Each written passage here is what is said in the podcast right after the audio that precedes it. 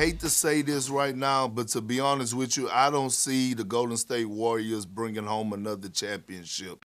It's over for them now. We will never see Steph in another NBA Finals ever. They they have no path forward. Draymond's 30, Klay's 30, Steph's about to be 32 when he takes the court again in mid-March. uh, One would assume. I they are Draymond, Wiggins, Klay, and Steph next year. 128 million for the cap. Cap's 115. They have no way to get better now. Who gets injured?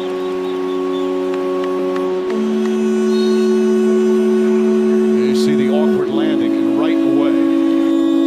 The Raptors, 2019 NBA champs. You're holding your breath on his left wrist. Klay Thompson has suffered a full tear of his right Achilles. He will miss the entire season.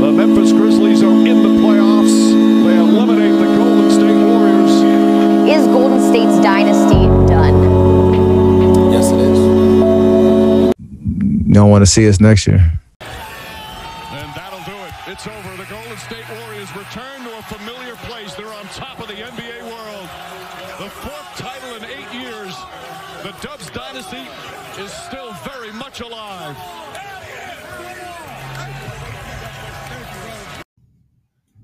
What's going on, everyone? Welcome back to another episode of the All the Hype podcast. I appreciate all of you for tuning in once again. The 2021 2022 NBA season is officially in the books, and we all know by now there is a new but familiar champion in the NBA. The Golden State Warriors have won their fourth title in six appearances in what's been a decade of ups and downs, dominance, and even failures at times. This time, they defeat the Boston Celtics in game six of the finals at the TD Garden.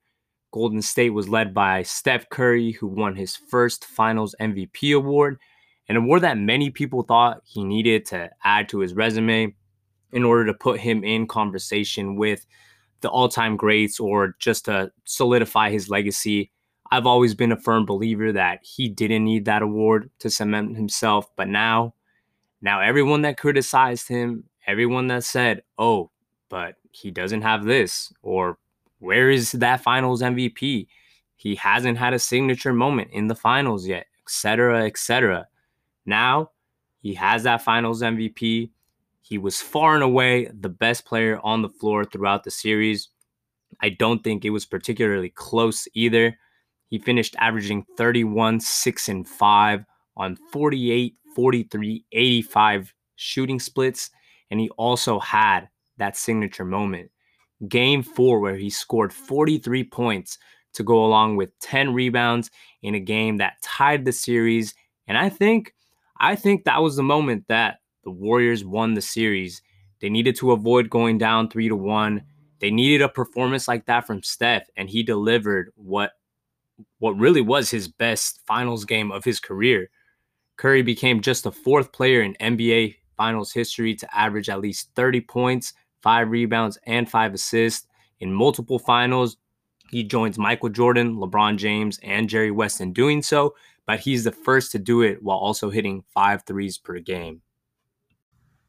And and just to put some of these things into perspective, Steph led all scorers in the finals, scoring 46 more points than the second highest scorer, who was Jaylen Brown. While Curry was on the court, he accounted for 36% of Golden State's points, including a whopping 41.3% of their threes made. The Warriors offense scored 115.8 points per 100 possessions in Curry's 225 minutes on the court and his 109 minutes off the court. Golden State's offensive efficiency went down to 88.6 per 100 possessions, which would be the worst offense in the league by a mile. Like we're talking about G League team status of offense without Steph on the floor. The adjustments that Steve Kerr and the coaching staff made to get Curry open after screens and switches were absolutely essential to them winning the series. He scored 44 points in the 20 minutes that Derrick White guarded him in the finals. And I had to double check this stat because it blew my mind. 41 points in seven minutes when he was matched up with Al Horford. Just some crazy, crazy stuff. Steph was undoubtedly deserving of the finals MVP. He finally gets his fourth ring, and he is now unquestionably a top 10 player of all time. We won't get into the specifics of that, but the career, the resume, the guy speaks for himself. He is top 10 all time. From game four, the Warriors won two more games, beating the Celtics three straight times. The Celtics hadn't lost back to back games since the middle of the regular season. They had been sensational in elimination games for the most part, but I do think that the Warriors expose a lot of the Celtics' weaknesses, starting with their lack of an offensive initiator. That, of course, wasn't the only flaw or reason they lost, but it was a pretty obvious hole that they had. Jayson Tatum had the most turnovers in postseason history. Andrew Wiggins was the second best player in that series for the Warriors. His defense on Tatum and literally everyone else he was asked to guard was phenomenal. Not to mention the incredible rebounding that he had. This is a guy that was a career four rebound a game player, which considering his athleticism was something we all knew Andrew Wiggins could possibly do better. But I, I personally never saw some of these performances coming. He had 16 rebounds in game four, followed up by his best performance as a Warrior, in my opinion, where he had 26 points and 13 rebounds in game five to help put the Warriors up three to two. That was a game where Steph shot 0 for 9 from three. They needed a little bit more offense, and Andrew Wiggins stepped up when it was asked of him. It's it's honestly the efficiency was was sometimes not there, but the buckets were very very timely for Wiggins. He's hit some of the biggest and most important threes that I've seen in these finals, and I think it's it's a remarkable story from this season. How a lot of people, including myself, were thinking of potential trade packages surrounding Wiggins to try and acquire another player. But I mean, he gave the Warriors everything that they asked for and then some. I don't think there was anything more that Wiggins could have done to help this team. And he was far and away the second best player on the team for these playoffs. Draymond Green also played his best game of maybe the playoffs in general with a near triple double he was sensational on defense. He didn't make many mistakes on offense, and he hit two threes. I said it in the last ap- episode. I needed a Draymond three in the garden for the culture, and the man delivered. You know, I guess he just does make them only when they count. But shout out Draymond Green for absolutely being one of the most unique players ever. As for the Celtics, ultimately, their main guys could not create enough offense when they needed it the most. I mentioned last episode how whenever they failed to score more than 100 points, it was very, very difficult for them to win games. Jaylen Brown had a great game six where he had 34 points, but was pretty much inconsistent throughout the series, similarly to Tatum. And some of the role players performed very poorly in the later parts of the series, including game six.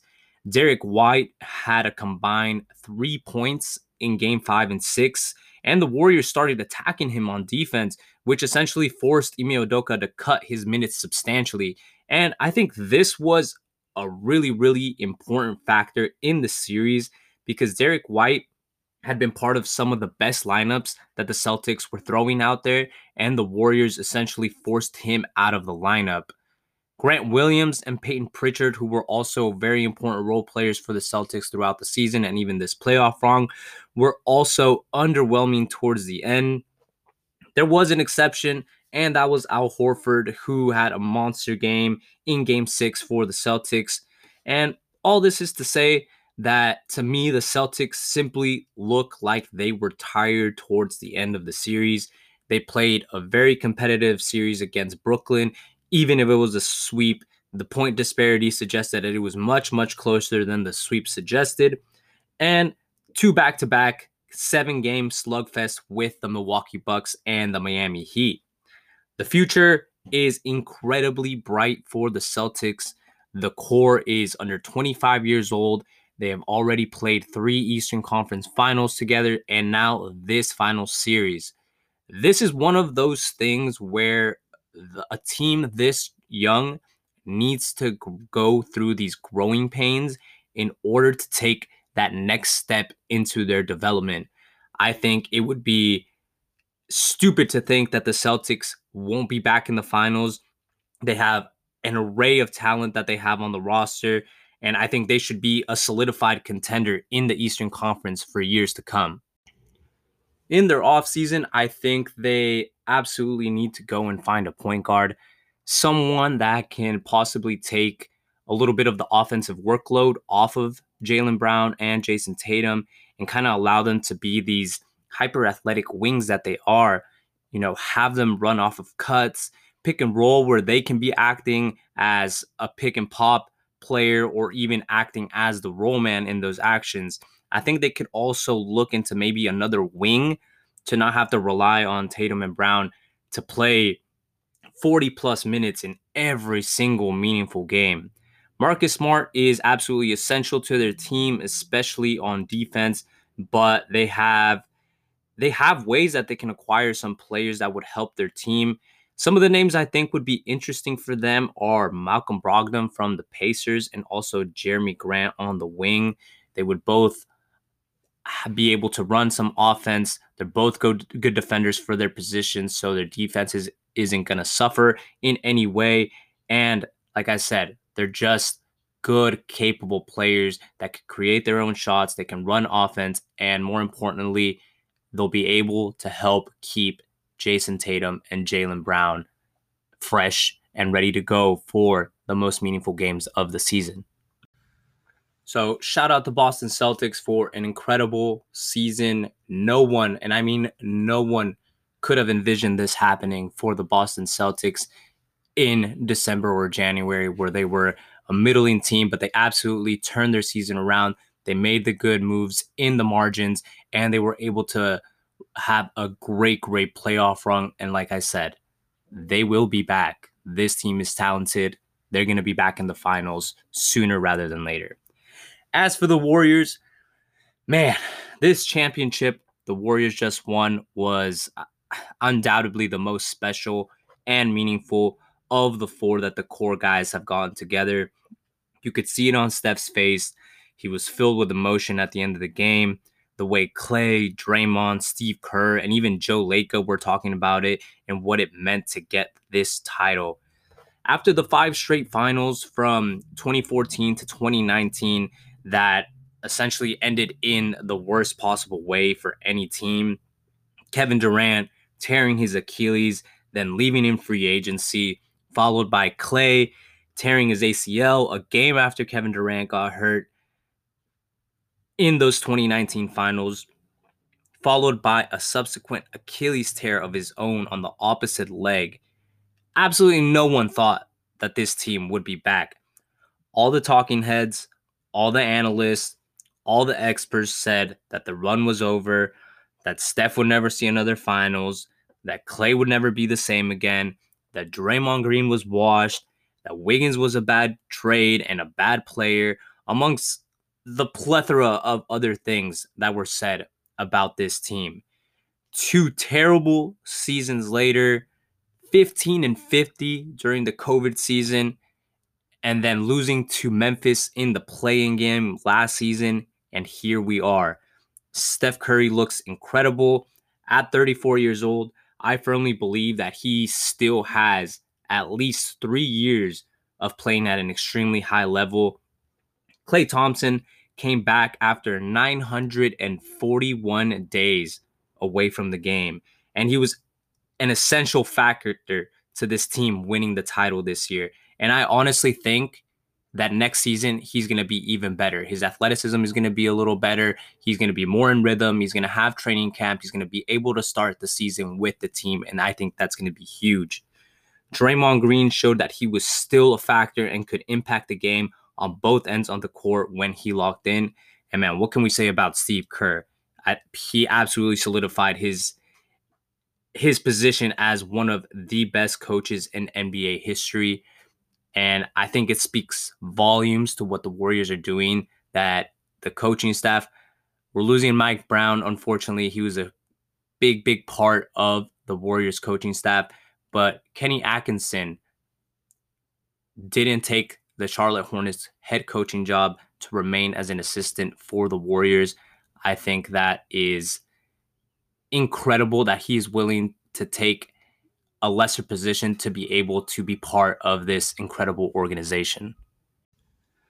Even after everyone said that, you know, they have they should have traded the young guys, Kuminga, Moses Moody, James Wiseman, Jordan Poole, and try to get a star in return.